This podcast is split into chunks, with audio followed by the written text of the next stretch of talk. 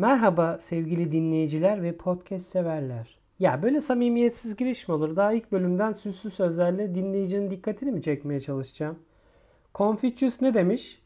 Ya bu da sanki kalıp yani Confucius ne demiş? Neden mesela hiç Sokrates ne demiş ya da Platon, Aristo ne demiş demiyoruz da sadece Confucius ne demiş diyoruz? Confucius'a özel bir durum mu var? Neyse Confucius ne? Bak yine söyledim. Erdem süslü söz ve davranışlarla bağdaşmaz demiş. Gerçi bu yanlış bir çeviri. Doğru çeviri şu. Bağdaşmaz değil, nadiren bağdaşır. Felsefe konularını da e, işleyeceğimiz için sanırım bu fazladan bilgi göz çıkartmaz. İlklerin günahı olmaz diyerek sizlerin huzurunda fikirdemeler adı altında yayınlayacağım felsefe, psikoloji, bilim, kültür gibi konuları ele aldığım, yani henüz ele almadım, birazdan ele alacağım sıra dışı pod yayınımın ilk bölümünü izninizle açıyorum. Hepimiz için hayırlara vesile olması ya sanki hayır kurumu açılışı yapıyoruz ha. Alt tarafı kişisel bir pod yayını. Pod yayını havuzunda diğer bir kum tanesi yani. Abartmaya gerek yok. Bir de podcast yayınları normlarına göre buraya bir jenerik müziği koymam lazım. O yüzden size saçma fakat akılda kalıcı bir jenerik müziği hazırladım. Hadi dinleyin gelin de bekliyorum. Fikirdemeler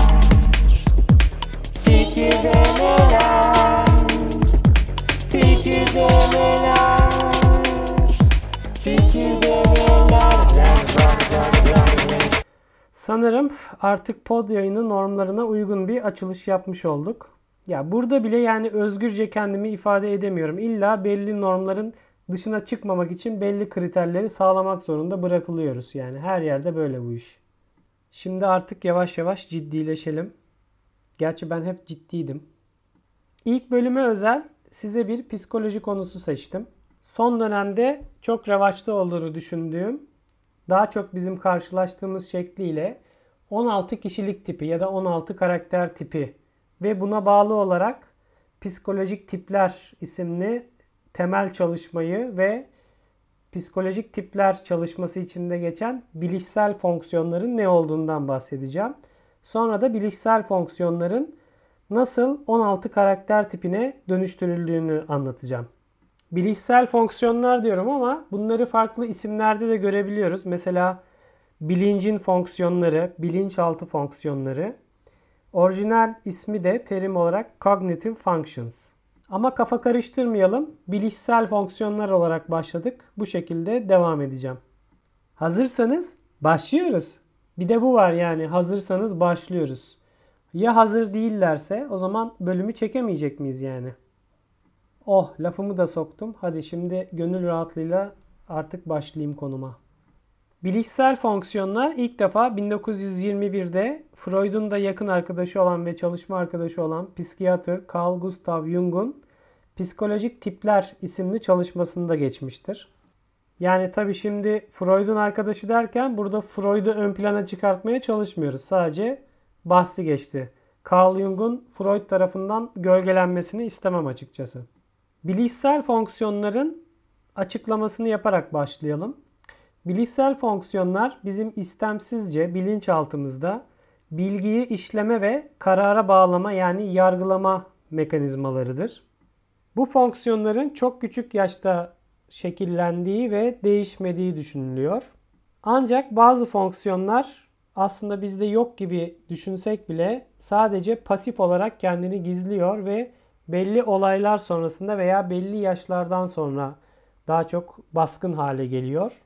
O yüzden şöyle söyleyebiliriz. Bir insanın karakteri çok küçük yaşlarda belirlenir ve ölene kadar değişmez. Yani dış etkenler, çevresel faktörlerle bir insanın kişiliği değişmez ancak baskın olan fonksiyonu daha ön plana çıkabilir diyebiliriz. Jung'a göre toplamda 8 adet fonksiyon vardır. Bu fonksiyonların 4'ü dışa dönük, diğer 4'ü de içe dönüktür. Yani diğer bir deyişle bir içe dönük bir de dışa dönük ikili olan 4 tane fonksiyon vardır. İçe dönüklüğü ve dışa dönüklüğü bir kenara bırakırsak e, bu toplamda 8 adet olan fonksiyonu 4'e indirgemiş oluruz. Bu 4'e indirgediğimiz fonksiyonlardan iki tanesi idrak etme ve rasyonel olmayanlar. Yani bunlar algılama ve ön sezi. Diğer ikisi de yargıya varma ve rasyonel olanlar. Bunlar da düşünme ve hissetme. Birazdan değineceğim gibi fark etmişsinizdir. 16 karakter tipinden biraz daha farklı terimler var burada. 16 karakter tipinde bir insanın kişiliği, karakteri 4 harfle sembolize ediliyor. Fakat burada ise hangi fonksiyonların hangi dizilimde olduğu bizim karakterimizi belirliyor. Dizilim derken hemen bahsedelim şu şekilde. İlk fonksiyonumuz baskın dominant olan fonksiyonumuz. İkinci fonksiyon yardımcı fonksiyon.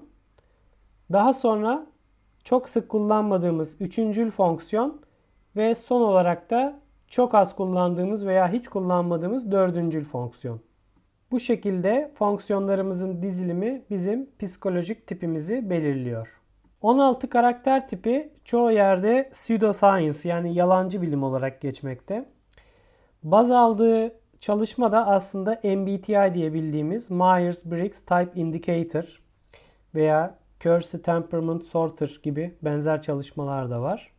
Diğer tüm bu metotların referans aldığı çalışma Carl Gustav Jung'un psikolojik tipler ve bilişsel fonksiyonlar çalışması olduğu için özellikle bu konuya değinmek istedim.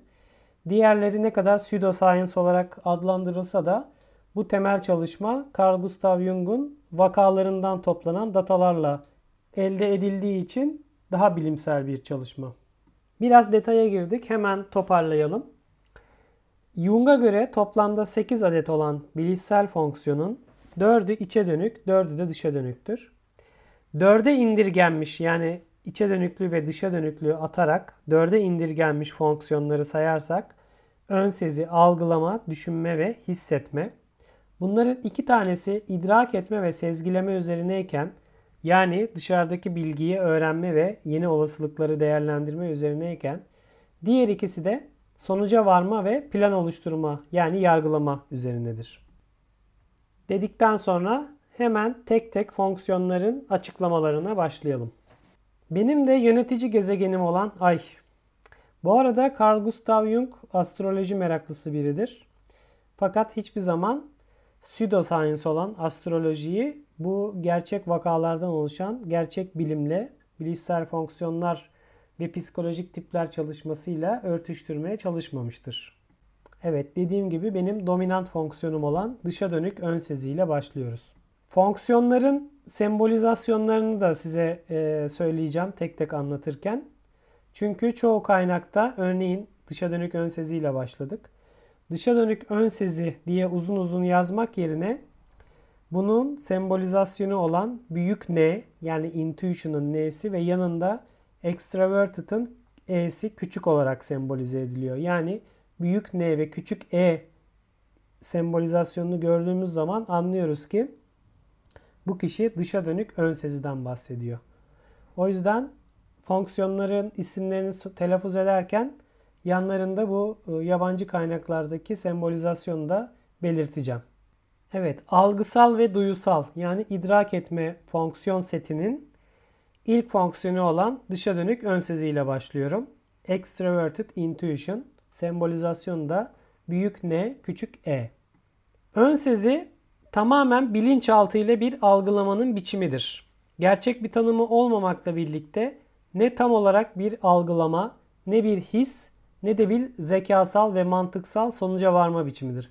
Ancak bunların hepsini biraz olsun içeren bir karma fonksiyondur. Bu yüzden de e, Jung'a göre nitelik olarak, kalite olarak diğer fonksiyonlardan biraz üsttedir, üstündür. Yani dominant fonksiyonum diye söylemiyorum arkadaşlar. Gerçekten üstün bir fonksiyon. Bu arada benim 16 karakter tipi veya MBTI gibi sistemlerdeki karakter tipim dışarıdan en fazla kendini beğenmiş olarak gözüken bir karakter tipi. Fakat aslında hiç de öyle değil. Ben bunu şuna bağlıyorum. İnsanlar çoğu zaman yani genelleme yapmak istemiyorum ama genellikle mantıksal ve doğru olan sonuca kendilerinden önce varabilen ve doğruları iyi gözlemleyebilen ve analiz edebilen, bunları duygusal olmayan, sert fakat gerçekçi bir tavır ile söyleyebilen kişileri çok sevmezler. Zaten bununla ilgili bir atasözümüz bile var. Doğru söyleyeni dokuz köyden kovarlar. Benim de karakter tipim 16 karakter tipi içinde analizciler, gözlemciler grubu içerisinde doğru sonuca en hızlı varabilen ve ne kadar tartışmalı ve normlara karşı gelen bir fikir de olsa bunu korkusuzca söyleyebilen tek karakter olarak karşımıza çıkıyor. Bizim bu doğruculuğumuz öylesine objektif ve nötr ki kendimizle ilgili olan şeylerde bile kendimize if, kendimizi ifade ediş tarzımıza dikkat etmeden pat diye direkt olarak söyleyebiliyoruz. Örneğin az önce ön sezinin Jung'a göre diğerleriyle karşılaştırıldığında üstün ve nitelikli bir fonksiyon olduğunu söyledim ve benim de dominant olan fonksiyonumun olduğunu söyleyip üstünlüğünü kabul ettiğimi ifade ettim. Bu aslında temelde çok aşırı objektif ve yansız bir söylem. Ancak birazdan anlatacağımız gibi diğer bir fonksiyon olan dışa dönük algılama ile yönetilen kişiler muhtemelen bu söylemi kaçınılmaz olarak kendini beğenmişlik olarak algılayacaklardır. Çünkü datanın içeriğine ve objektifliğine değil, bunun dışa vurum tarzına odaklanacaklar. Bu şekilde bence güzel bir kırılmaz argüman oluşturduğumu düşünüyorum. Zaten karakter tipimin işi de saniyede 1500 tane argüman oluşturup gerçek data ile bu argümanı desteklemek ve kırılmaz hale getirmek. Antik Yunan'da da kişilik tipi atam olan Sokrates'te e, aynılarını yapıyordu fakat tabii o asılmıştı. Neyse ki şimdi artık asılma yok. Yoksa çoktan asılmıştım. Dışa dönük ön sezi. Extroverted intuition. N, E harfleriyle sembolize ediliyor. Dışa dönük ön seziye sahip insanlar tam birer beyin fırtınacısıdırlar. Yeni olasılıkları yaratırlar. Soyut fikirleri çevresel bağlantılar üzerinden öne çıkartmaya çalışırlar. Özellikle bir olay karşısında oluşabilecek tüm olasılıkları fakat detay içermeden hızlıca düşünmek isterler ve çabuk sonuca varmak isterler. Dışa dönük ön sezi aynı anda birden fazla çok tartışmalı ve soyut olan fikri e, ele alabilir ve her türlü yönden düşünmeye hem çevresini hem de kendilerini zorlarlar. Bu hızlı ve karmaşık düşünme patlamaları yanında bir de dezavantaj getirir az önce söylediğim gibi. Bazen sorumsuzca çok hızlı karara varabilirler. Ama bu karar ön yargı ile karıştırmamak lazım. Bu bir yargılayıcı fonksiyon değil, bir karara varma. Sonuçta dışarıdaki data değişirse hemen bu kararlarından vazgeçebilirler. Yani bir karar üstünde yargıya varacak kadar çok e, ona bağlı kalmazlar. Bu yüzden de çoğu zaman aşırı kararsız gibi gözükebilirler. Bu şey değil mi ya ikizler? Neyse. Aklı diğer olasılıklarda kaldığı için e, her zaman kararsız olmaya meyillidir.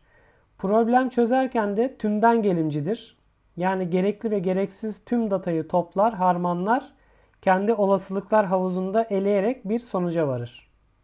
Bu kararsızlık eğilimi şundan dolayıdır. Birincil fonksiyonu, dominant fonksiyonu, extroverted intuition olan biri ne oluyoru değil de daha çok neler olabiliri bulmak ister. Bu yüzden de çevresindeki gerçek dataya bağlı olarak tüm olasılıkları düşünüp bunlardan bir patern, bir motif çıkartmaya çalışır ve bu motif sonrasında da hızlı bir şekilde doğru ve mantıklı bir karara varır.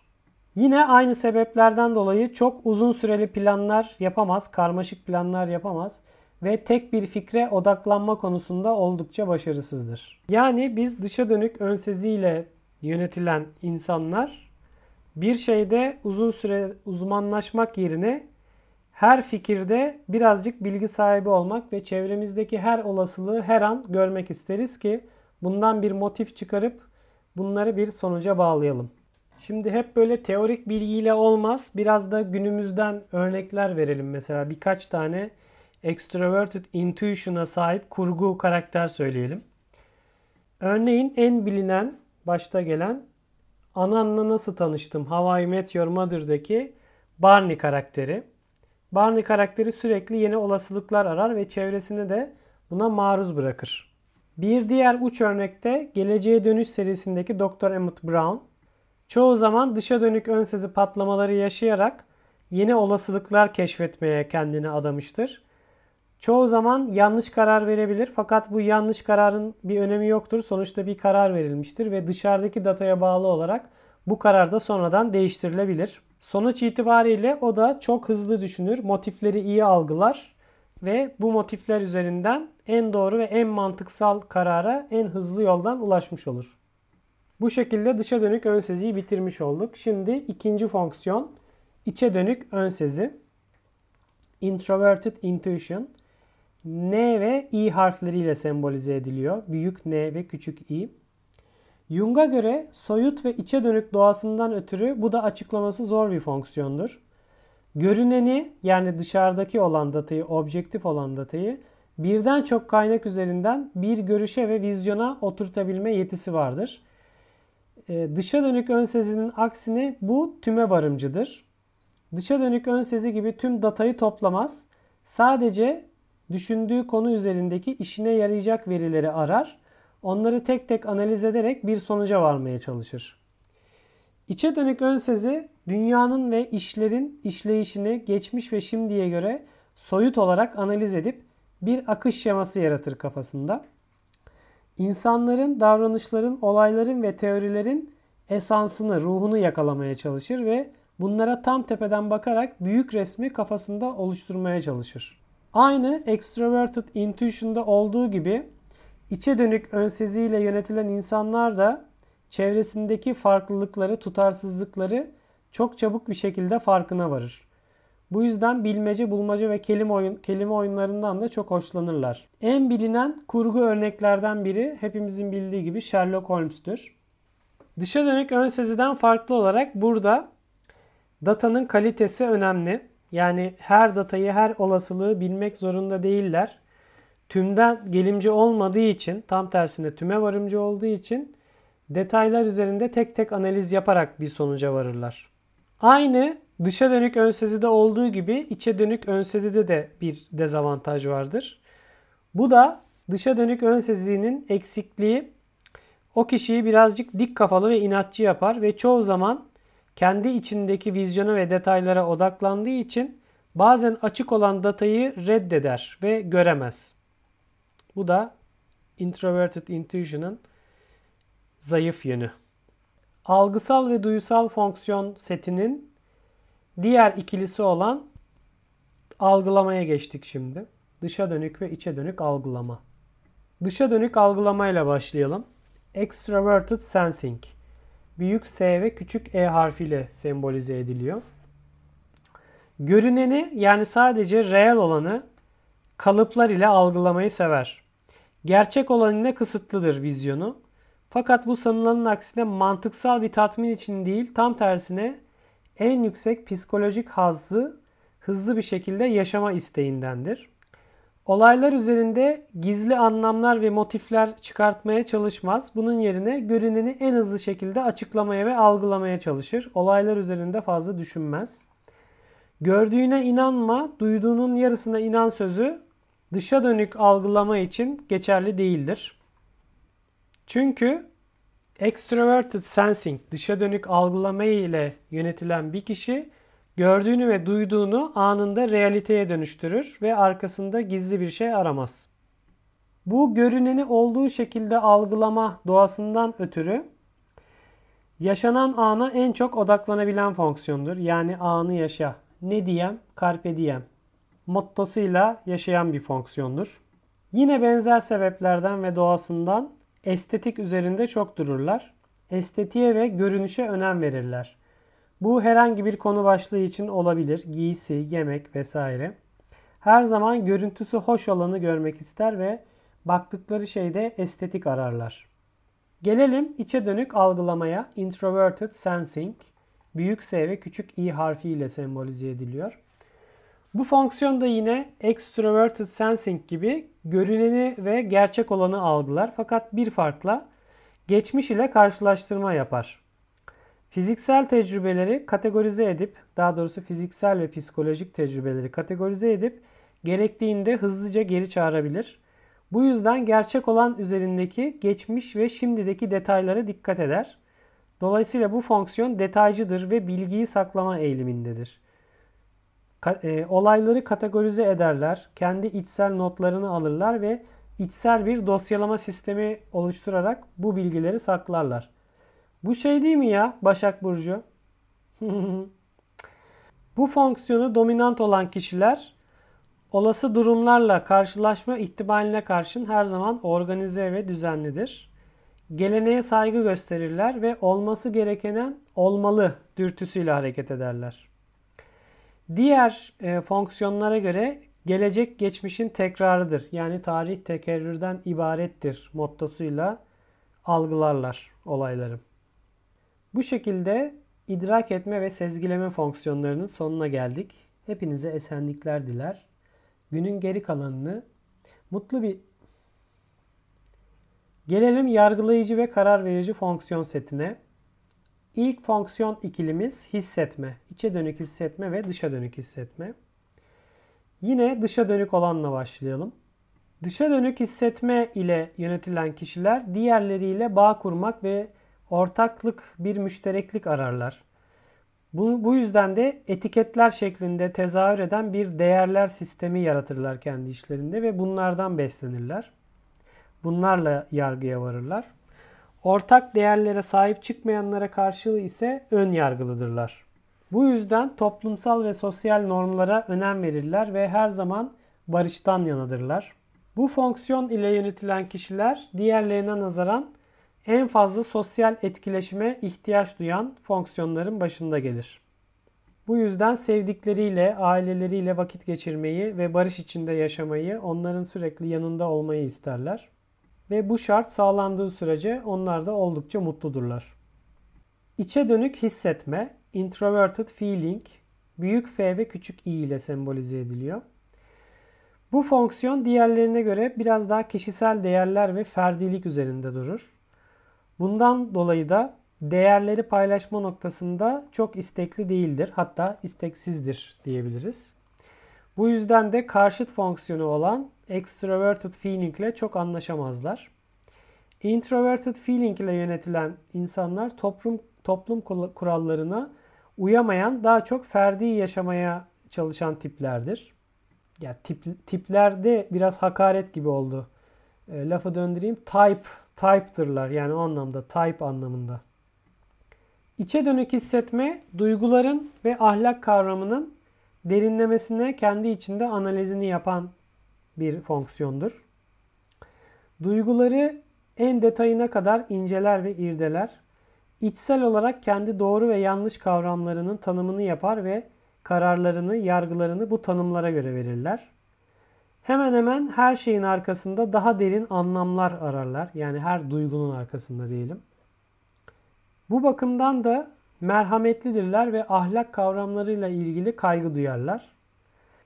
Yine kendi doğasından dolayı artistik ve yaratıcı insandırlar bunlar.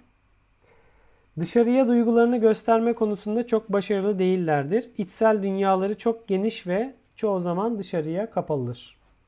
Bu şey değil mi ya babam? Geldik karar verme setinin ikinci fonksiyonu olan düşünme, thinking. Yine dışa dönük ile başlayalım. Dışa dönük düşünme, extroverted thinking, büyük T ve küçük E harfi ile sembolize ediliyor.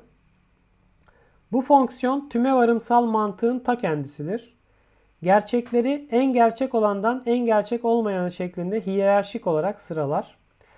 Sağlam ve ampirik olan datayı kullansa bile bu data her zaman dışarıdan geliyor olmalıdır. Dışa dönük düşünme dış dünyadaki düzeni olabildiğince mantık ve verimlilik ile sağlamaya çalışır. Üretkenliğe her şeyden çok önem verir ve sonuç odaklıdır. Hızlı karar vererek hedef doğrultusunda plan yaparak ilerler. Bu fonksiyon ile yönetilen kişiler açık sözlü, düz ve açık sözlü ve yüksek üretkenlidirler. Çalışma alanlarında da hızlı inisiyatif alırlar. İçe dönük düşünme yani introverted thinking T ve I harfiyle sembolize ediliyor. Bu da diğerinin tam tersi tümden gelin mantıktır. Sadece bilgi hakkında genel datayı toplar ve subjektif bir bakış açısı ile mantık yürütmeye başlar. Bir sistemi veya düzeni soyutsal olarak açığa çıkarmak için kendi içsel mantıksal prensiplerini kullanır. Bu bir bilgi toplama fonksiyonudur. Çatışmaları ve uyumsuzlukları çok hızlı bir şekilde tespit eder. İşlerin ve şeylerin nasıl çalıştığını anlamak ister. Bu sebeple olayları ve bilgiyi en düşük seviyede böler ve tek tek inceler. Daha sonrasında bir bütün olarak nasıl çalıştığını tespit etmeye çalışır. Bu fonksiyon ile yönetilen kişiler hatalara karşı mantıksal, sistematik ve objektif yaklaşırlar. Verimliliği arttırmak için sürekli yeni kısa yollar bulma eğilimindedirler. İçe dönük düşünme fonksiyonu dominant olanlar bilgiyi işlerken ve edindiği sonuçları çıkarımları paylaşmadan önce içine kapanık olabilirler ve kendilerine odaklı çalışabilirler. Ancak doğruluğundan emin olduklarında bilgiyi açıklama gereği duyarlar. Bu şekilde bütün fonksiyonları detaylı bir şekilde anlattım. En başta da söylediğim gibi MBTI ve 16 kişilik tipi metotlarından farklı olarak burada hangi fonksiyonumuzun dominant, hangi fonksiyonumuzun yardımcı fonksiyon yani ikincil fonksiyon, hangi fonksiyonumuzun üçüncü ve dördüncü fonksiyon olduğu ve buna göre ortaya çıkan dizilim sonucunda bizim psikolojik tipimiz MBTI ve 16 kişilik tipi gibi metotlardakinden farklı olarak 4 harfle kendimizi sınıflandırmak yerine yani karakterimizi sınıflandırmak yerine bu çalışmada kendimizden şu şekilde bahsediyoruz psikolojik tipimizden. Benim birincil dominant fonksiyonum dışa dönük ön sezidir. Yardımcı fonksiyonum yani ikinci fonksiyonum içe dönük düşünmedir. Üçüncül fonksiyonum dışa dönük hissetmedir. Dördüncül fonksiyonum da içe dönük algılamadır. Bu şekilde Jung'un çalışmasına göre kendi psikolojik tipimi tanıtmış oldum. Şimdi 16 kişilik tipi ile bilişsel fonksiyonları biraz karşılaştırayım. 16 kişilik tipinde bilişsel fonksiyonlardan farklı olarak 4 adet iki karşıt fonksiyonun kombinasyonu bizim karakterimizi belirliyor. Bu kombinasyonların sonucu da bizim davranış motiflerimizi oluşturuyor ve bizleri 16 adet ile sınırlandırılmış bir stereotip havuzunda tanımlamaya çalışıyor. Belli kombinasyonlar da yani belli fonksiyon kombinasyonları da belli grupları oluşturuyor. Mesela analizciler, diplomatlar vesaire gibi. MBTI temelli çalışmaların hepsinde 16 kişiliğe indirgeme ve kategorizasyon mevcut. Sadece karakter tiplerinin isimleri değişiyor. Mesela bir yerde maceracı olan diğer metotta gezgin olabiliyor. Fonksiyonları incelersek ilk göze çarpan farklılık MBTI temelli çalışmalarda içe dönüklük ve dışa dönüklük ayrı birer fonksiyon seti olarak ele alınıyor. Yani bir fonksiyonun içe dönük veya dışa dönüklüğünden bahsedilmiyor. Bunun yerine bir kişi ya içe dönüktür ya da dışa dönüktür şeklinde ifade ediliyor. Diğer fonksiyon setleri ise oldukça benzer. Ön sezi ve algılama yani bir e, bunlar karşıt fonksiyonlar. Düşünme ve hissetme, yargılama ve idrak etme. Hadi bari son olarak da size bilişsel fonksiyonların dizilimleriyle 16 kişilik tipi karşılaştırmasını da yapayım. Yani 16 karakter tipindeki her karakter için bilişsel fonksiyonların dizilim sırası nasıl olurdan bahsediyorum. Ee, hızlıca 16 karakter tipin hepsini sıralayacağım. Kendi tipinizi aradan yakalamaya çalışın lütfen. Ee, ben sizin tipinizi var ya şimdi sizin tipinizi söyleyeceğim size ve fonksiyonlarınızı da söyleyeceğim. Hadi. ENFP si INFP fi ne si te INFJ ni fe ti se ENFJ fe ni se ti ISTJ si te fi ne ESTJ te si ne fi ISTP ti se ni fe STP ti fe ni INTJ ni te fi se INTP ti ne si P, NETG, TNICFI, NETP, NETIFESI, ICFG, SIFETINE, ICFP, FICENITE, SFG, FESINETI, SFP, SIFETENI. Bilişsel fonksiyonlardaki gibi belli bir sıra ve dominant, yardımcı vesaire gibi fonksiyonlar yok. Sadece kombine edilmiş fonksiyonlar var. Dediğim gibi MBTI ve 16 kişilik tipi çalışmaları pseudoscience olarak kabul edildiği için özellikle size bu çalışmaların temel alındığı bilimsel bir psikoloji çalışması olan psikolojik tipler ve bilişsel fonksiyonlar, bilinçaltı fonksiyonlarını anlatmak istedim. Umarım bu ilk bölümü ve ilk bölümün konusu olan bilişsel fonksiyonları faydalı bulmuşsunuzdur. İşlememi istediğiniz özel bir konu başlığı varsa lütfen ya sizin istediğiniz şeyi işlemeyeceğim ki bu benim podcast'im. Ben ne işleyeceksem siz de onu dinleyeceksiniz yani. Ama sonuçta siz yine de yazın bir havuz oluşturayım konu havuzu. İlk bölümün sonuna geldik. Beni dinlediğiniz için teşekkür ederim. Biraz da kendi kendimin sponsorluğunu yapayım. Bu bölümde bahsettiğim tüm konuları kendi web sitemde, blogumda yazmış bulunmaktayım. www.alperozdil.com blog adresinden daha sonra da referans olarak kullanmak üzere bakabilirsiniz, okuyabilirsiniz.